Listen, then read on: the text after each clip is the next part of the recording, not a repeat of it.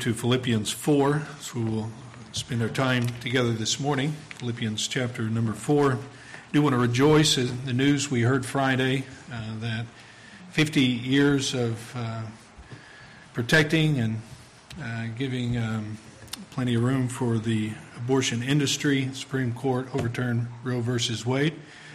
And so we want to praise God for His providence, His hand of providence in that uh, decision, that act, especially in such a chaotic and um, dark time we are living in in our nation.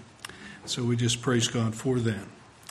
Well, you have your Bibles in front of you. I want to re- read. I'm thankful for Leard and, uh, and the other men who reads. Always an encouraging time in our service on Sunday morning as they lead us in scripture reading and prayer. And that scripture reading part's the most infallible part of our service together because we want to hear God's word uh, and Him speaking to us. But I want to reread verses 4 through 9 this morning, as that'll be the center of our focus together.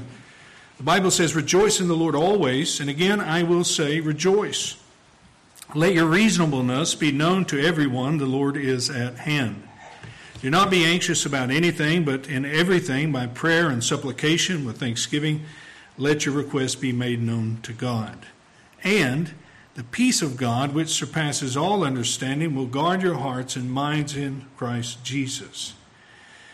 Uh, finally, brothers, whatsoever is true, whatsoever is honorable, whatsoever is just, whatsoever is pure, whatsoever is lovely, whatsoever is commendable, if there be any excellence, if anything worthy of praise, think on these things. What you have learned and received and heard and seen in me, practice these things, and the God of peace will be with you. Uh, Father, that is your holy inspired word. We thank you for it. Speak to us this morning. In Christ's name, amen. Amen. Many of you read the biography, especially here, uh, of George Mueller, and you recall all the things that uh, God accomplished through his ministry. Just a brief look at the weight of what he was facing in 1874. Uh, he writes that he had under his care 2,100 persons, not only daily at the table, but with everything else to be provided for.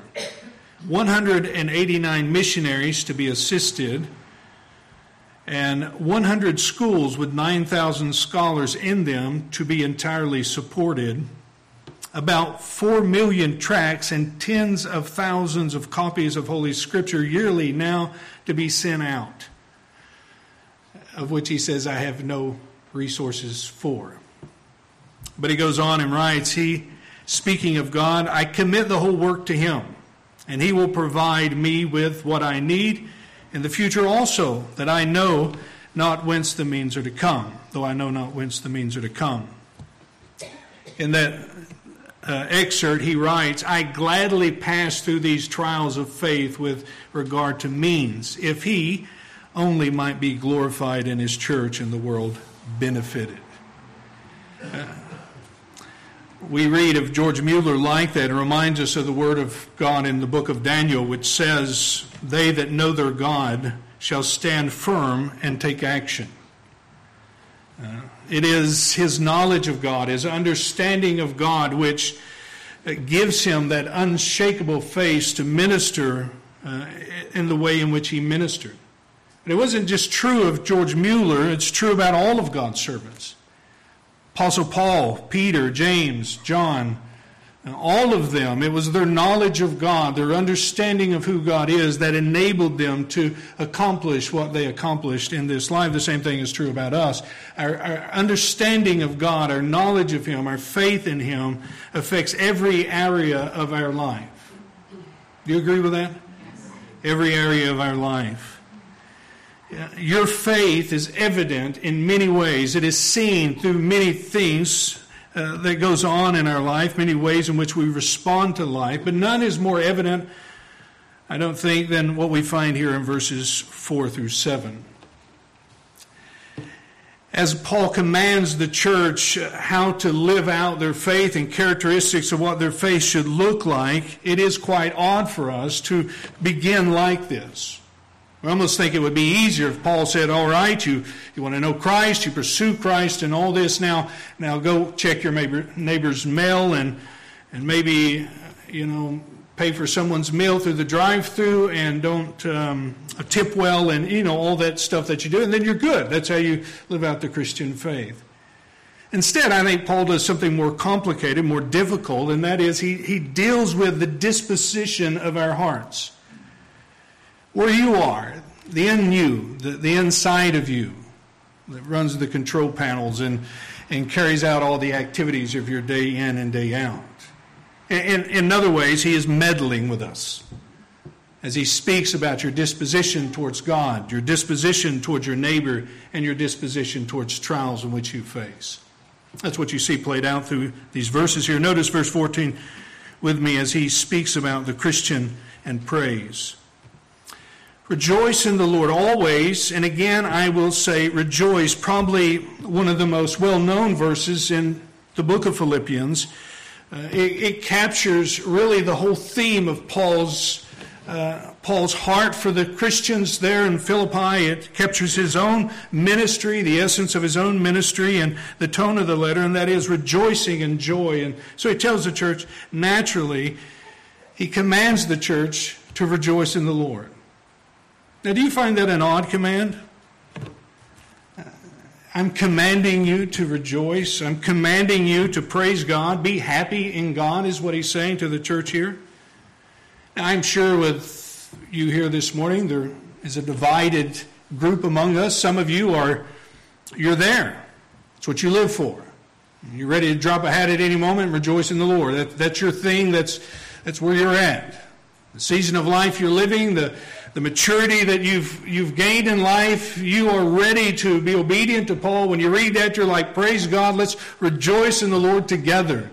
And by the way, church, this is a corporate command. He's speaking to the church to rejoice in the Lord. So you say, well, let's get on with rejoicing. Maybe Mike can get up here and sing another verse or two, right? Now, I would venture, and I may be going out on a limb, Uh, which sometimes it's possible to do that, and other times it's just plain fact that some of you are, are looking at a verse like this or come to a verse like this and you just don't know how. You don't know what he's saying because you don't feel it. You, you, you don't understand how because of the context of the life you're living, you, the things that are going on, the weight that's on you, and, and yet you come to a passage like this and Paul's just completely disconnected with you. And it's helpful for us as we think about this in the context of which Paul is writing. As most of you know anything about the prison epistles, they are called prison epistles because Paul is writing them from where? It's pretty obvious. It's, sometimes it's nice when church history gets things simple, you know, help us out along the way. So Paul is writing from jail. He is chained to a Roman guard, and while he is in prison for preaching the gospel and proclaiming the faith of Jesus Christ, he, he's also living with the weight or the reality that people is trying to usurp his authority. In chapter number one, he speaks about those who are preaching Christ for vanity and for shameless gain, and they're doing this trying to take advantage because Paul is far removed from the scene and his hands are tied, well, chained, tied, chained, same thing, you get it. And so it's in this context that Paul is writing uh, from a context of one who is under suffering, facing persecution for the faith. So he, he's not disconnected from you or me. He is, is a fellow traveler in this world when it doesn't go right. But he's also speaking to a church who themselves, or they themselves, are familiar with suffering. They face suffering on the outside. In chapter number 1, verse number 29, he says, um,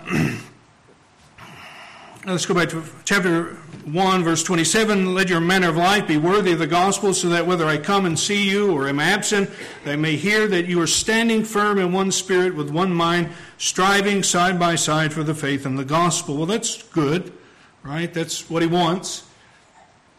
But he goes on and says, and not frightened in anything by your opponents. That's not so pleasant.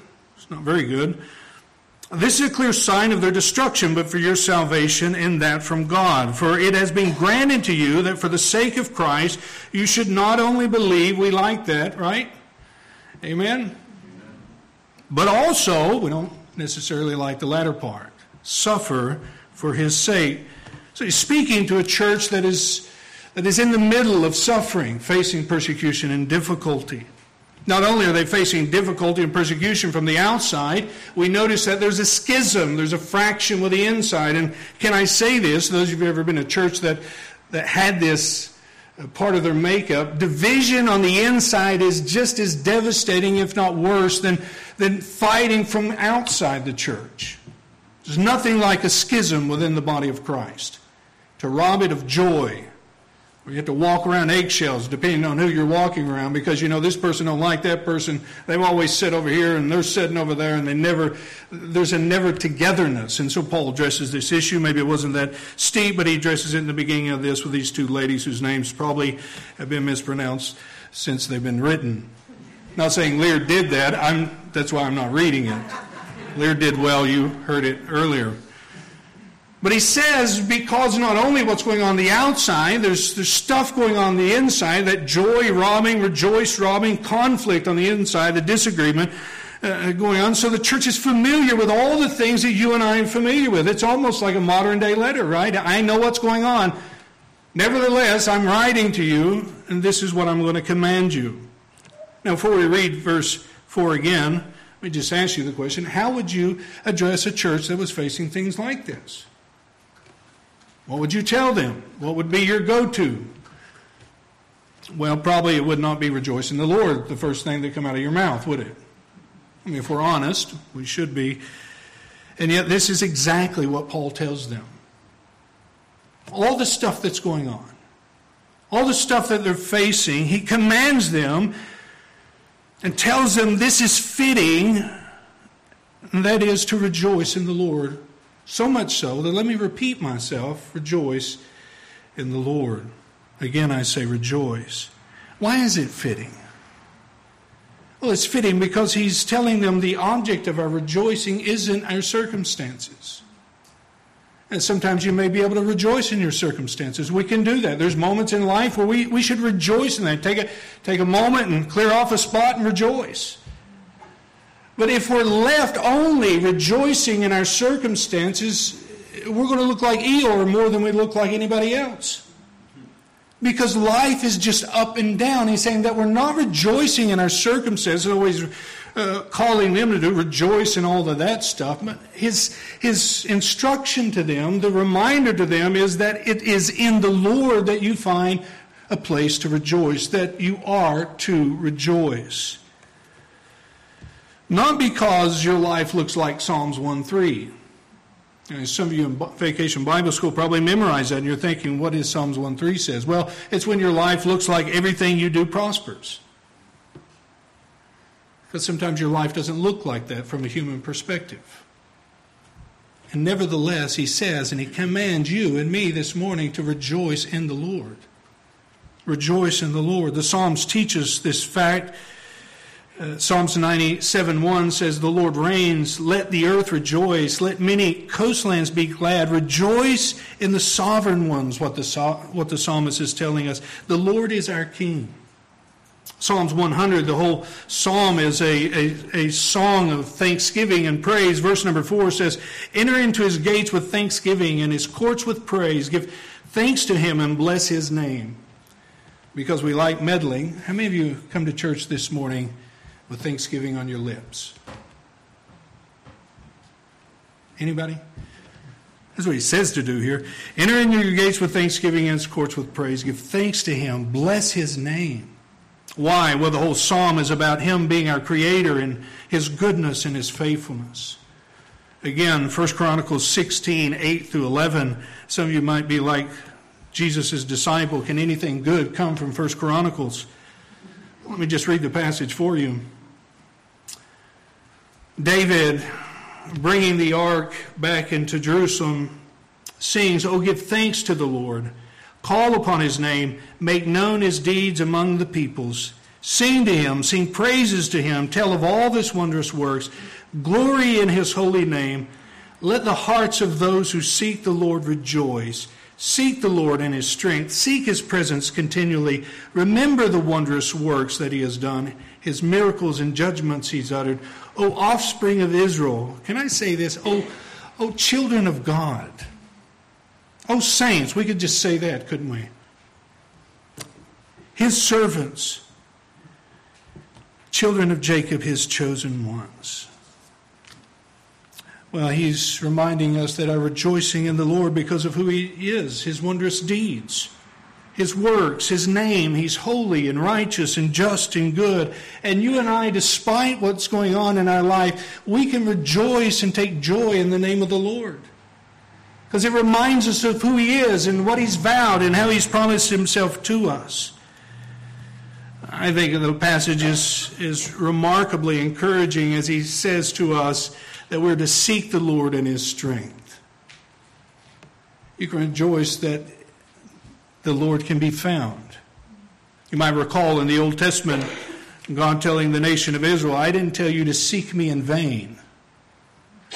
We don't serve a God that is aloof, that is hiding himself from us. And, and, and that's whether we're in distress or joy or whatever season of life we're in. The, we rejoice in the fact that he can be found. He is, he is sought after and found, and in him is strength, and, and his presence is with us continually. One theologian has put it that God has taken on flesh in a human form so that he might be found by us. Jesus Christ. We can rejoice this morning. We're to rejoice this morning because He is, He is near us. He is found. Rejoice in the Lord. We know it's in the Lord that we rejoice. But notice how frequently we're to do this. It's just on Sunday mornings, isn't it? Some of you overachievers may do this on Wednesday night as well. Just saying. And maybe if you come to communion, that's three times a week, at least once a month, that's pretty good. But that isn't what he says, is it? Rejoice in the Lord always. Again, I say rejoice. It's always fitting. In the middle of suffering, in the middle of joy, in the middle of, of celebration, in the middle of mourning and grieving, always in the Lord we find place and we find a call to rejoice in Him. And that's the very thing that we need to be reminded of, isn't it? Because when things are bad, when things are, are hard, and when things are difficult, oftentimes we, are, we need our minds brought back to the goodness and glories and majesty of Jesus Christ. We need to again be awed at who He is. And not just who He is in some distant big way, but who he is in a, in a near big way in Jesus Christ. That's why the gospel is so precious. Not just in saving us, but, but giving us the comfort and the motiv- uh, motivation and the joy that we need day in and day out of our lives. Paul's telling to a church that's suffering, telling to us in this life, rejoice in the Lord. Always rejoice in Him. Be reminded of who he is and let your minds meditate and dwell on that. You can jump down to verse number 8 and, and fill that in right there if you wanted to. Lest our difficulties and our sorrows let the knowledge of God slip from our minds. Not only does it remind us of, of who God is in those moments, it also reminds us the testimony that He never changes. How many of you looked at a picture 10 years ago of yourself lately? 20 years ago of yourself? Some of you have posted anniversary pictures of you on uh, Facebook when you first got married, and you're like, is that really them? I didn't say that, but I'm sure it's probably sad. but God never changes. Is that a comforting truth to you this morning? He's always the same. Jesus Christ the same yesterday, today, and forevermore. We spoke of George Mueller, and it was said of him, with all the daunting weight of his ministry that he faced, that he said his first priority of the day was to make his heart happy in God every morning. To rejoice, practice rejoicing in the Lord daily. Do you do this? Do you rejoice in the Lord? not closer or closely related to our rejoicing and our disposition towards God, we find in verse number five our disposition towards others in the persona, our persona or our characteristics. He says, Let your reasonableness be known to everyone, the Lord is at hand. So what is he saying to us? Praise God, yes. We're to praise Him, rejoice in Him, glory, be glad in who He is and what He has offered to us. In many places you could go, Ephesians 1 and, and all the other places you could go of what we have in Christ. I was thinking as we were sitting and singing uh, one of the songs this morning of John, First John, where he says, Behold, now, not when we get to heaven, now we are the sons of God. That's something to rejoice in. Praise God for. The offer of the gospel. He says, not only glory in that, let your persona, let, the, let your relationship with Christ affect your relationship with everybody else. So he's saying in verse number five, don't just be nice to those who are in church with you, that you got to be nice and shake hands and smile and all that other stuff. You're supposed to do that, right? Are you, are you supposed to do that? And some of you are like wondering, I don't know where he's going with that. But he said with everyone. Now, the, the word here, reasonableness, is, is like nailing apple butter to a wall, applesauce to a wall. It just, it's hard to get a fix on what it is. And every one of your translations, all the translations that you have this morning, probably have a different word in there reasonableness, gentleness, or a gentle spirit, moderation, graciousness, considerate. Because not one word really captures the idea of what Paul is saying. William Barclay, in his commentary on this, defines this as something akin to merciful. Now, he doesn't use the word merciful. I'm just trying to understand what Barclay is saying, so I say merciful. So, before you think I'm quoting him and I get him wrong. But he says to the Greeks, it was understood of that which goes beyond or that which goes after justice. So you got justice, what the law requires, the rigid rule of the law. And he says that which goes beyond it, right?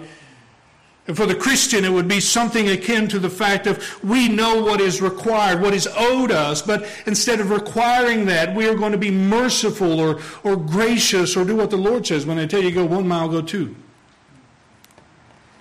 That the disposition of, of your life towards others isn't always you being right or always you winning the argument or always you seeing, seeming to be dominant in that situation, but is more of a, a genuine care and a consideration for their well being. That's why I think gentleness and graciousness is probably the best way to understand what he's saying here. Let your gentleness, your graciousness, you who have received the grace of God and the mercy of God, let it be displayed and be given to others. Maybe you know the story of Jesus gave the parable of the servant who was forgiven of all of his debts that he could not pay. And he straightway goes, and another servant owes him probably a little bit of money, and, and yet he couldn't pay that. And, and so he puts him in jail until he gets all of his money's worth. He's saying, do the opposite of that. As you've received mercy, as you've received the goodness of God, extend it to others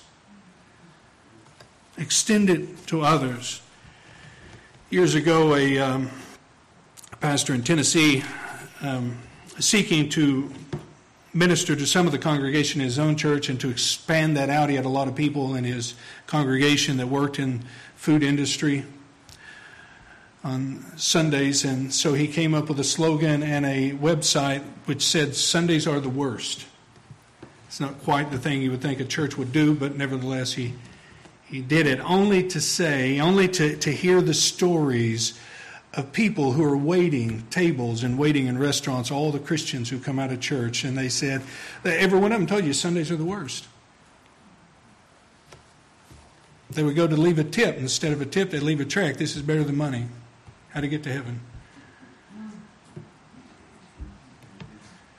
The rudeness and impoliteness, they're demanding or they're demeaning or even, even acting like the, the waitress or the waiter didn't even exist. Wasn't on the same level of them. And, so the whole campaign was to say, We hear you, and that's not right. and I would agree with that. That's not right. I mean, you, you see the idea. Now, if you're going out to eat after this and you don't tip it, maybe this will help you feel guilty about that. If you're not good to your waitress or waiter, maybe, maybe God can work this in your life and, and show you that's wrong. It's wrong to treat anybody like that, let alone people who are there to serve you. Even if they're not doing a great job at it, not to be in the back or away from people. That happens too. But you can imagine the contrast of people sitting in church and listening to the Word of God and all the goodness of God and the joy of the gospel, and then go straight out and, and treat the world, treat people in the world like that. Well, I'm not saying anyone in here does that, but it does give us a good example, or at least a contrast of what Paul is calling for in the Christian life.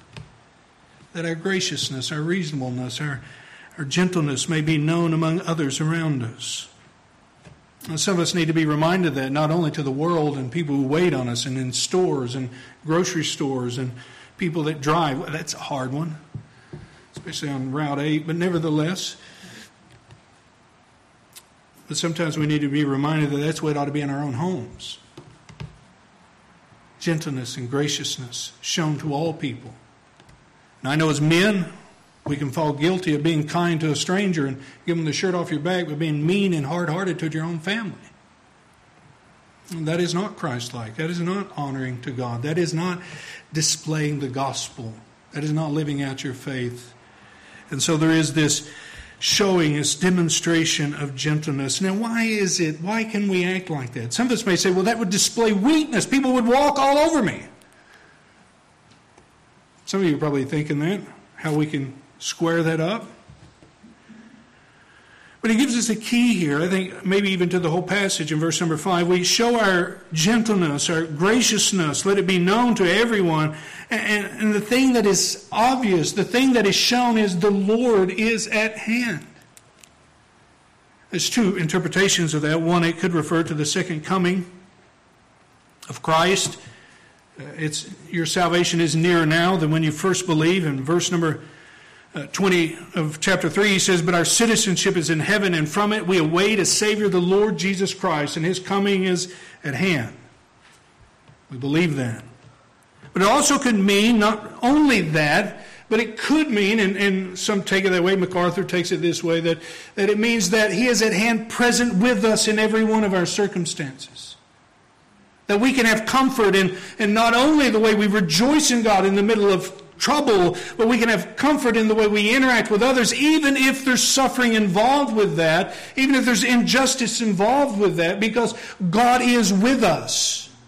And He will never leave us nor forsake us. Christ is with us. He will never leave us or forsake us. Either way, it's encouraging to be reminded that the Lord is at hand, which is a fitting introduction to the next point he brings out in verse number 6.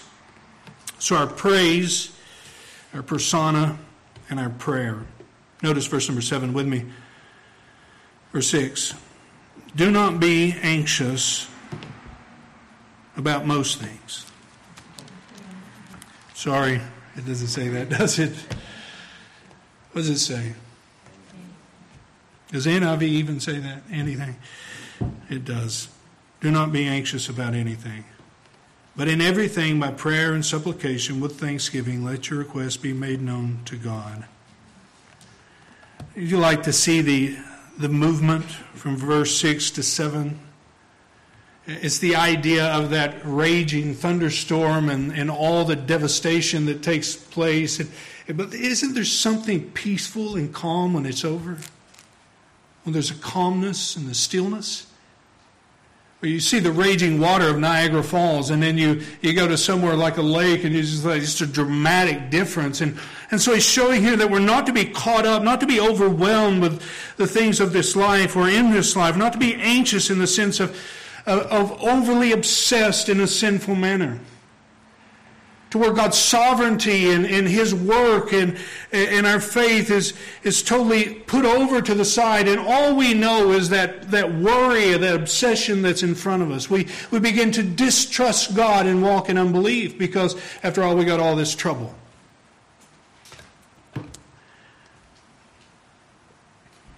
He says we're not to be anxious in that way. We have seen in the rise of COVID, or with the first year of COVID, a rise in anxiety. At least those who are reported, I would say it's higher because men don't report stuff, is what one survey said. At least 25% across America.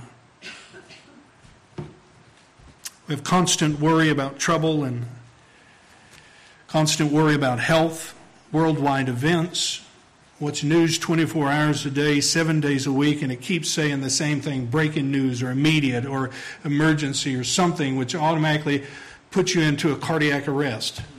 Or at least you're working on it, you know. That's the way they get you. It's that gateway drug. Not to mention the baggage which we carry in life itself the worry of our family and the worry of our friends and, and our children that's moved off or those who are near and, and all the things that, that overwhelm us constantly. And it's almost like, Paul, are you crazy telling us not to worry? And yeah, that's exactly what he tells us. He's not saying go, go get high and just forget life and, and, and forget about anything or never have any concerns about life and go live through life days. What is he saying? We're not to live in a way in which we live this life void of the reality of God and His presence in our life. Rather, we're to act upon it. Upon the reminder that He is our Heavenly Father, as Jesus taught us, and He knows what we have need of, and so we go to Him in prayer. That's the remedy that He gives us to worry, and the remedy is prayer. Do not be anxious about anything, but in everything, by prayer and supplication with thanksgiving, let your requests be made known to God. You might recall Peter's words when he says, Cast all your anxieties on him because what? Now, what an invitation to prayer. Don't just go to a God who's busy. I mean, he's powerful, he is busy. You got your you got your appointment like going to the doctor. You know, you may get in there on time or not, and he'll hear your problems and give you a prescription and go on. And he says we're to do this to one who's not only omnipotent, omniscient, omnipresent, but to one who cares for you. That's a big difference, isn't it? You might recall the old hymn that says, What a friend we have in Jesus, all our sins and griefs to bear. What a privilege to carry everything to God in prayer. Oh, what peace we often forfeit. Oh, what needless pain we bear, all because we do not carry everything to God in prayer. That's what he's telling the church here. Understanding where they are, understanding what they're facing, he says, don't be swallowed up with anxiety and worry. Rather, take those things to the Lord in prayer. And notice the heart that he has here, or, or at least what he, he brings us to. And I think it's very important to mention. He says you make prayer and supplication. The word is just general prayer. Supplication is more a, a focused prayer. Your request, what's going on that you, you're burdened with. But he says do it with what? Thanksgiving.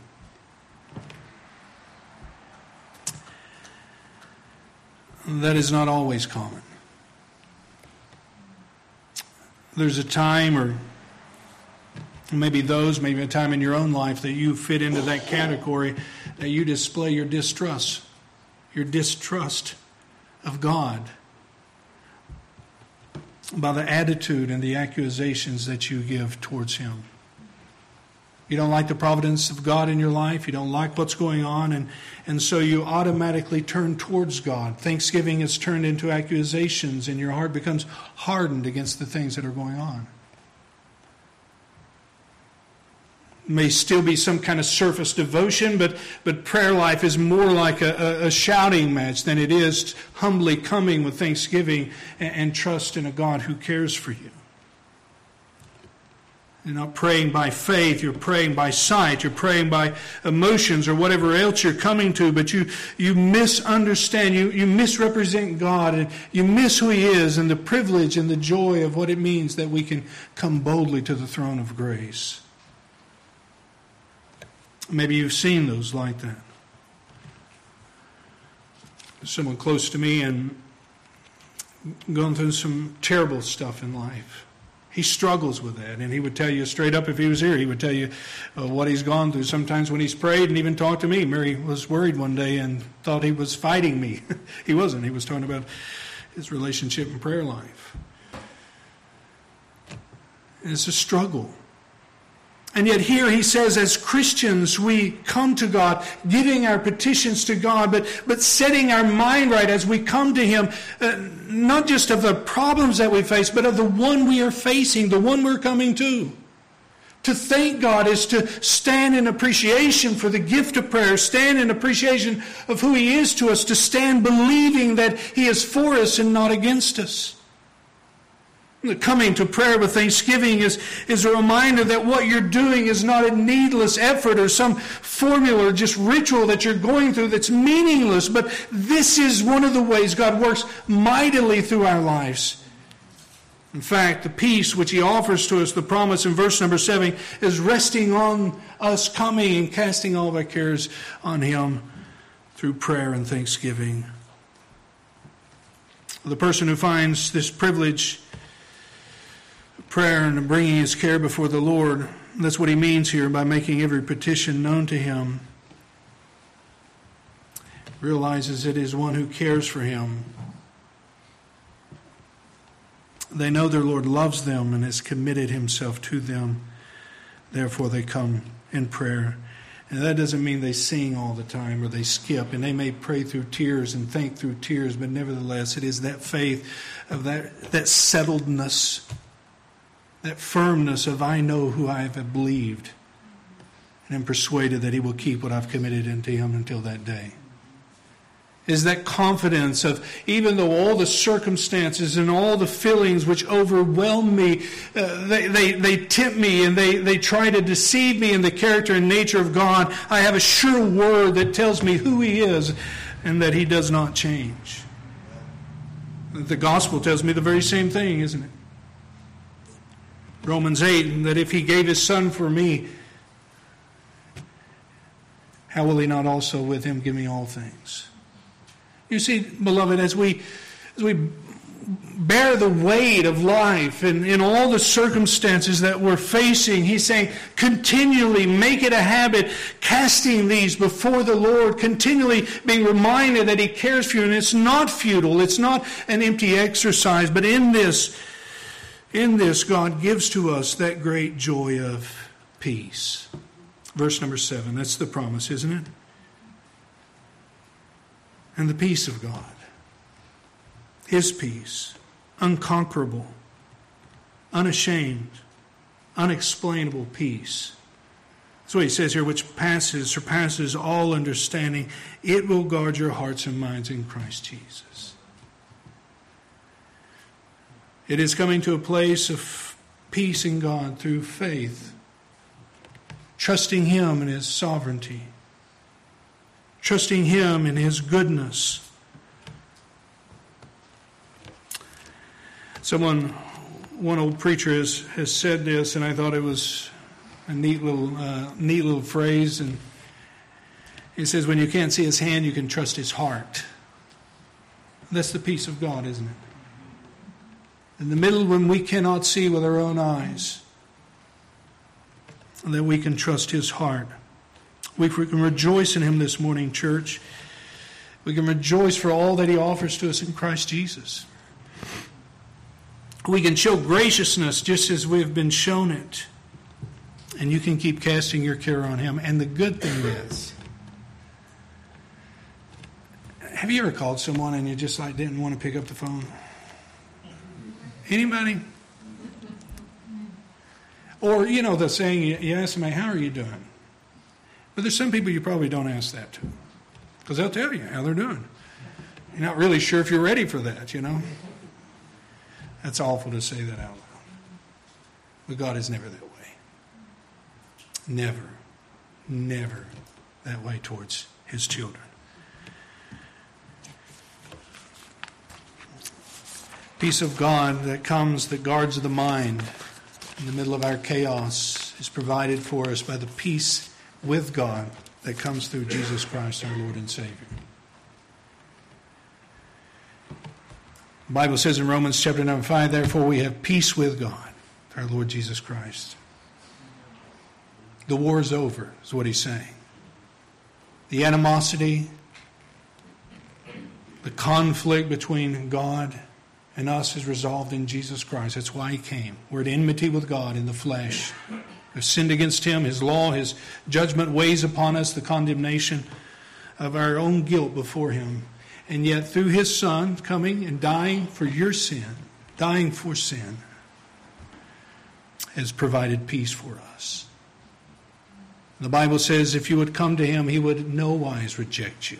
And if you don't know the peace of God, maybe it's because you don't have peace with God. And I would invite you to come to him this morning. And sometimes, believers, you know, the lack of peace of God is because we are not practicing and continually casting our cares on him with thanksgiving. Let us pray. Father, we thank you for this morning that we gather together. So thankful that we can rest in the provision you made for us, who you are.